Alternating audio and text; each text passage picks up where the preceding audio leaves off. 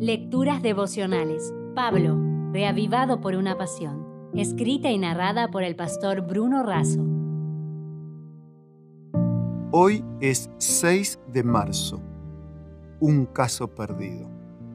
En Romanos capítulo 10, versículo 1 leemos, Hermanos, ciertamente el anhelo de mi corazón y mi oración a Dios es por la salvación de Israel.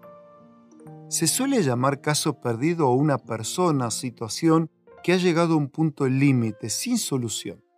Pablo se refiere, en Romanos, a aquellos que buscaron su propia justicia en lugar de la justicia de Dios, que confiaron en los méritos propios en lugar de los méritos del Señor, que hicieron las cosas a su manera y no a la manera de Dios, y que siguieron sus planes y no los de Dios. Pero él, como apóstol de Jesucristo, no los consideraba un caso perdido. Entonces, ¿qué hizo Pablo con estos judíos equivocados? Hizo tres cosas. Primero, los trató de hermanos. Segundo, tuvo un deseo ferviente de corazón. Y tercero, oró por su salvación. Todo esto confirma que Dios no impone ni excluye a nadie de la salvación, sino que la ofrece a todos de manera reiterada e insistente.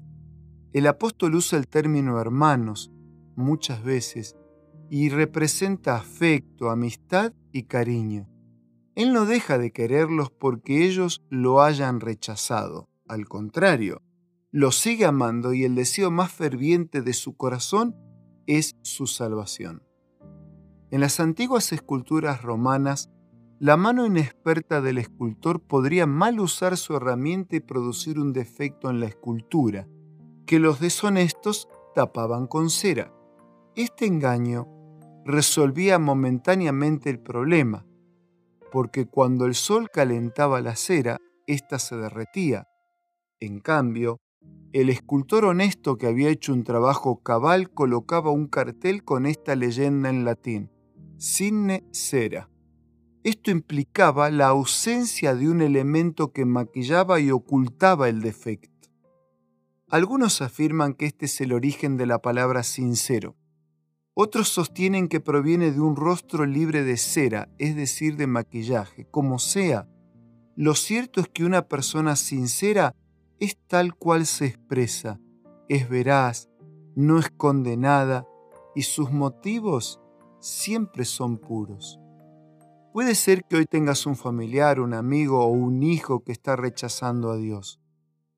Quiero decirte que nunca hay un caso perdido para él. No desistas y sigue el consejo de Pablo, trátalo siempre con afecto y amor, actúa con sinceridad y ora mucho.